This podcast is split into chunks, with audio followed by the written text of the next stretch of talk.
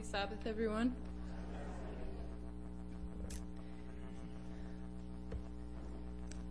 All right, please bow, bow your heads with me and we'll pray.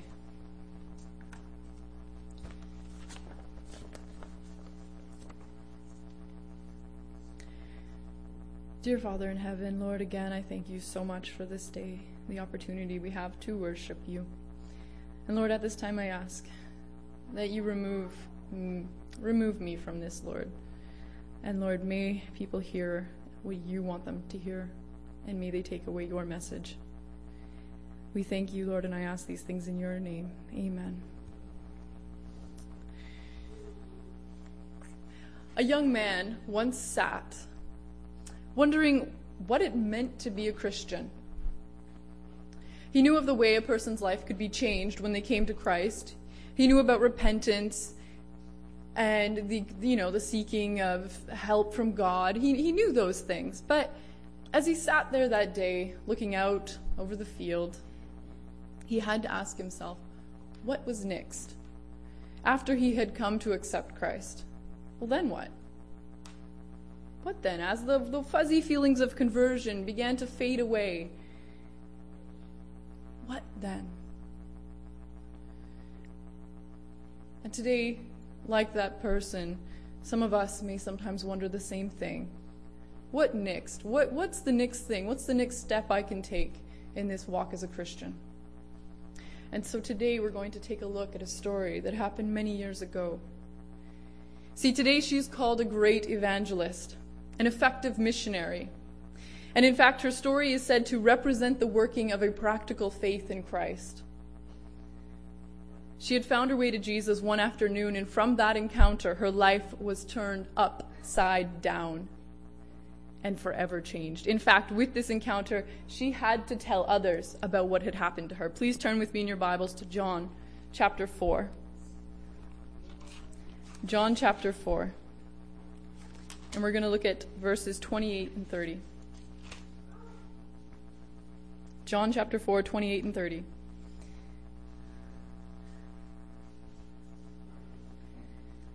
Then the woman left her water jar and went back to the city. She said to the people, Come and see a man who told me everything I have ever done. He can't be the Messiah, can he? They left the city and were on their way to see him. Keep your Bibles open there because we'll be going back and forth in the SDA Bible commentary, it's written about this woman that for such a person as she was, to have such a profound conviction about spiritual things was enough to arrest anyone's attention. In other words, this woman's life was full of some troubles. And she obviously wasn't the type of person that, you know, people would have associated her with spiritual matters. And now here she is excited about something. And the people of the town are wondering what it is that she is so excited about. And sometimes it's just like that. We can't necessarily explain exactly what it is that has happened to us when we come to Christ. And yet we're left saying, Come and see. When we experience Christ in our lives, when we have that real encounter with Christ, people are going to say, Come and see. There's something different. And they're going to be curious. Many new Christians experience this all the time when they first come to Christ. They have that warm, fuzzy feeling, and their life may be completely different than the life that they were just leading. Come and see. Here, Jesus had told her all about herself. And when she tries to change the topic and talk about true worship, and then she goes to the Jews and the Samaritans and the problem there, and finally she just says, You know what? When the Messiah comes, he'll just explain it all. And he says, I am the one who, I am the one. I am he that is speaking to you. I am that Messiah. She had found her Messiah. But see, there was something else to this story. Something else to this encounter that runs even deeper. See, this woman had three things going against her. First off, she was a Samaritan. Now, no one can help where they're born, but being a Samaritan during this time period had a lot of drawbacks. You weren't allowed to worship in Jerusalem with the Jews you, you couldn't really even associate with the Jews. In fact, Jews and Samaritans did not talk to each other. They did not like each other, and they had a long history of not liking each other. Turn with me to 2 Kings. 2 Kings, let's look at their history for a second. because we need to get an understanding of who this woman was. 2 Kings chapter 17.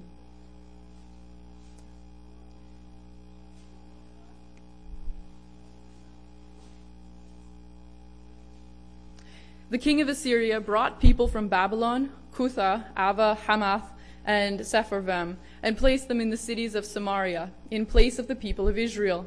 They took possession of Samaria and settled in its cities. When they first settled there, they did not worship the Lord. I'm just going to pause there. So here these people are. They don't worship God. They're pretty much from a collection of heathen nations all around, and they have been settled in this place known as Samaria. All right, and jumping down to verse 28.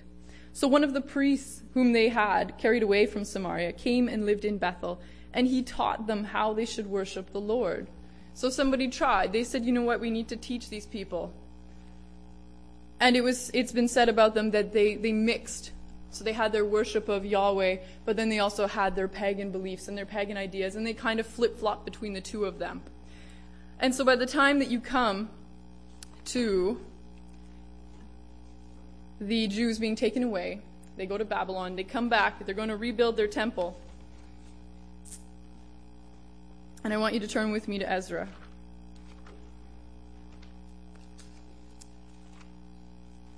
The book of Ezra. I've got to find my spot here. Ezra 4 1 and 3. So here the Jews are, they're building their temple. And when the adversaries of Judah and Benjamin heard that the returned exiles were building a temple to the Lord, the God of Israel, they approached Zerubbabel and the heads of families and said to them, Let us build with you, for we worship your God as you do. And we have been sacrificing to him ever since the days of King Esarhaddon of Assyria, who brought us here. But Zerubbabel, Jeshua, and the rest of the heads of the families in Israel said to them, You shall have no part with us in building a house to our God, but we alone will build a house to the Lord, the God of Israel, as King Cyrus of Persia has commanded us. So if this side here is the, Sam- the Samaritans and this side here is the Jews, you guys don't like each other at all. You have a long history of just not liking each other, not working together, and yeah, you, you don't want to talk together.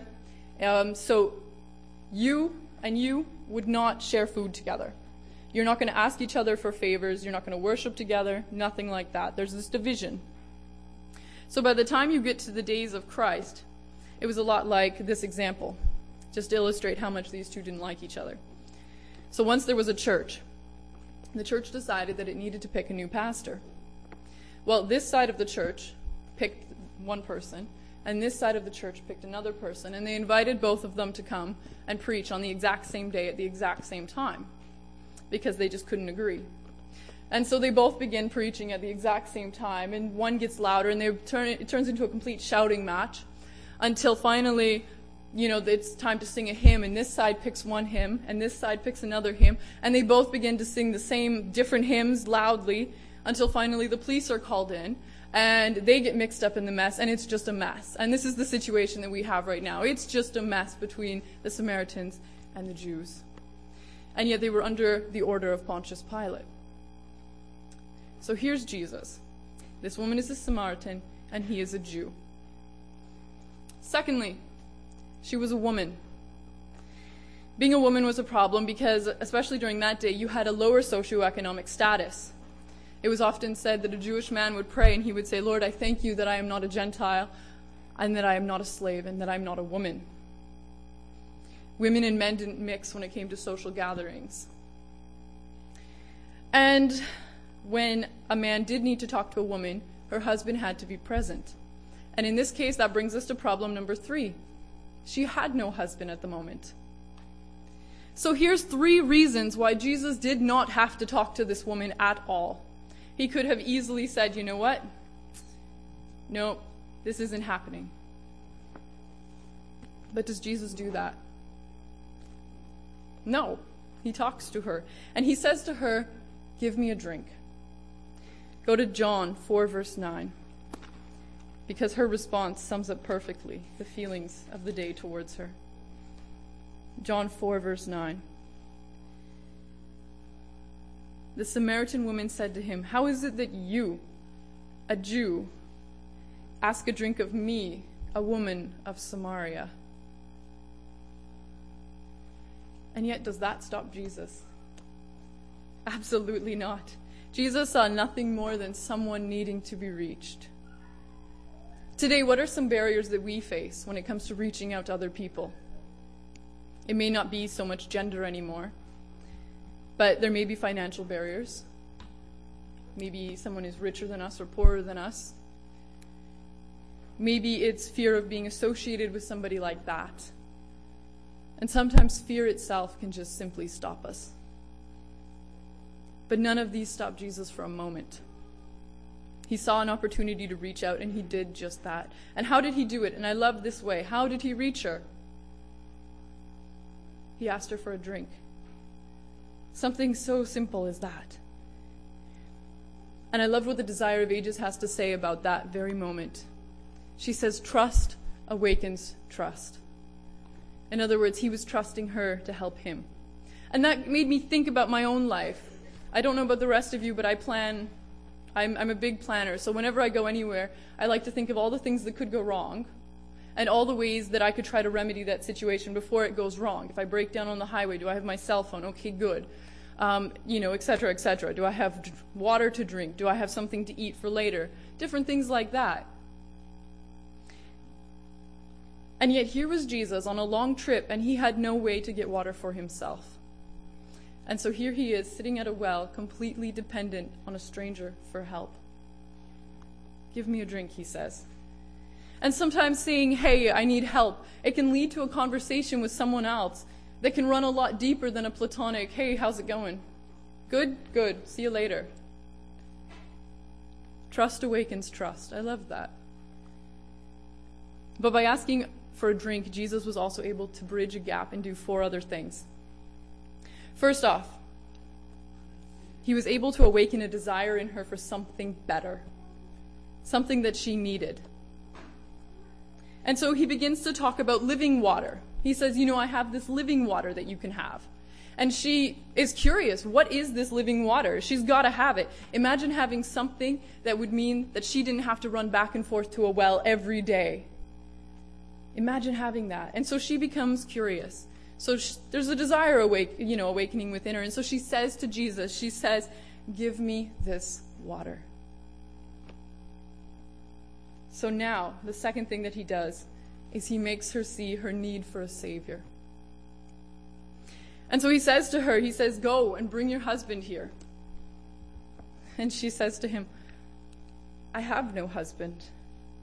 And Jesus says, You're right in saying, I have no husband, for you have had five husbands, and the one that is now with you is not your husband. So what you say is true. So she begins to see her need for a Savior. And I love what she does. She changes the topic. How many of us, when we're in an uncomfortable situation, when somebody asks us something personal, we tend to try to change the topic? And that's exactly what she does. She rushes into discussing worship, the true form of worship, and all these other things. And Jesus is so patient with her. He just lets her lead the conversation. Until finally she says, When the Messiah comes, he, he'll answer everything. And in verse 26, Jesus said to her, I am he, the one who is speaking. I can only imagine her standing there with her jaw wide open as suddenly the realization begins to dawn on her that the man sitting in front of her is the Messiah, the long awaited Messiah. And he's talking to her. He knows everything about her, and yet he's not condemning her on the spot. He knows everything about her, and yet he's reaching out to her. Imagine what would have gone through her head. Imagine what would go through our head if we were in her place. And so comes the third thing. It was time for her to make a decision. It was time for her to decide. She has the knowledge. What will her decision be? And today, for us, when we have that experience with Christ, when we experience His love and His forgiveness, what is our decision? Do we choose to accept it? Or do we choose to leave our water barrel bucket on the, on the well and simply just say, you know what, forget it? What will our decision be today? But thankfully, the woman doesn't do this, and that brings me to point number four. Her decision has to be made into an action. And so, what does the woman do? Verse 28. Then the woman left her water jar and went back to the city. She said to the people, Come and see a man who told me everything I have ever done. He can't be the Messiah, can he? And they left the city and were on their way to see him.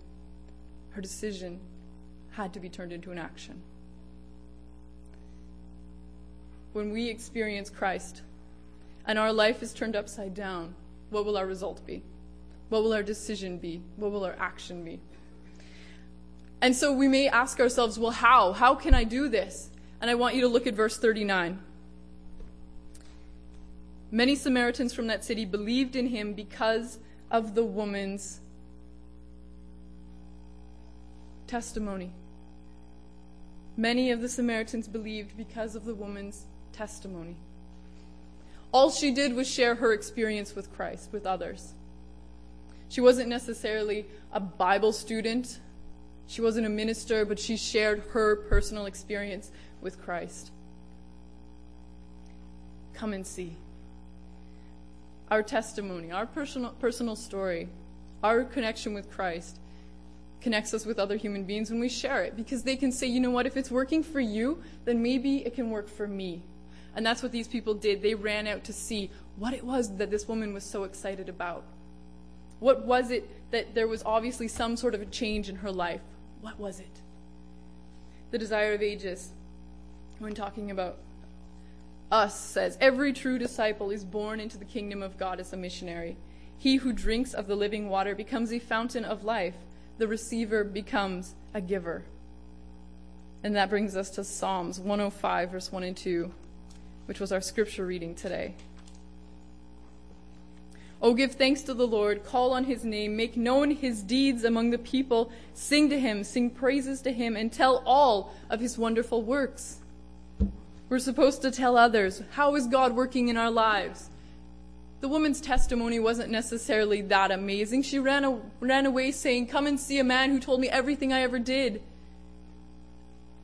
Are we telling other people how Christ is working in our lives? Are we telling other people how we have experienced His love and His forgiveness in our own life? Share that. And this is exactly what the woman does as she runs off. And I love, she challenges them in verse 29 and 30. She says, He can't be the Messiah, can he? And they left the city and were on their way to see him. They were curious. What was this woman talking about? Who was this person that had changed her so drastically in such a short amount of time? And so the people come running and they invite Jesus to stay with them for two more days. And I absolutely love the result. Verse 41 And many more believed because of his, being Jesus' word. And they said to the woman, You know what? It is no longer because of what you said that we believe, for we have heard for ourselves, and we know that this is truly the Savior of the world. That's how it happens. I no longer believe because of what you've told me, but now I believe because I have experienced it for myself. And now they have their own testimony to share. And the chain keeps going. So, what next when we become Christians? What, what's missing when our, our prayer life and our devotions, it feels like something, there needs to be something more? Are we sharing it with other people? Are we sharing what Christ is doing for us on a daily basis with other people? As Christians, with a connection with someone so amazing as Christ, and with all that He has done for us in forgiving us, in loving us, and being patient with us, and the list goes on.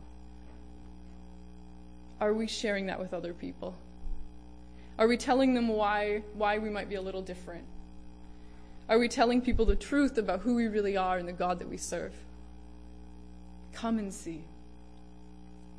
There's one other group I just want to look at quickly that's mentioned in this story. And they're worth taking a look at because it's one that I think we tend to, well, I don't know about the rest of you, but sometimes I tend to associate with the, the best. See, while all this is going on with the woman, and here she is encountering the Savior of the world, the disciples come back. And they had been off buying food and they come back, and the woman runs off. And so they come up to Jesus in verse 31, and they say, Rabbi, eat something. But he says to them, I have food to eat that you do not know about. So the disciples said to one another, Well, surely no one has brought him food. And Jesus said to them, My food is to do the will of him who sent me and to complete his work. The disciples were so eager to just get through this land of Samaria. See, a lot of the Jews would oftentimes go through the Jordan Valley, which is a longer route than to go through Samaria, because they just did not want to talk to these people. And here the disciples were thinking about food. And so many times we think about our daily lives. We think about the work assignments that we have. We think about school assignments that we may have. We think about the bills that we need to pay. And we forget that there are people out there who know nothing and yet we have something so great to share with them. And Jesus says to the disciples, Do you not say four months more, and then comes the harvest? But I tell you, look around you and see how the fields are ripe for harvesting.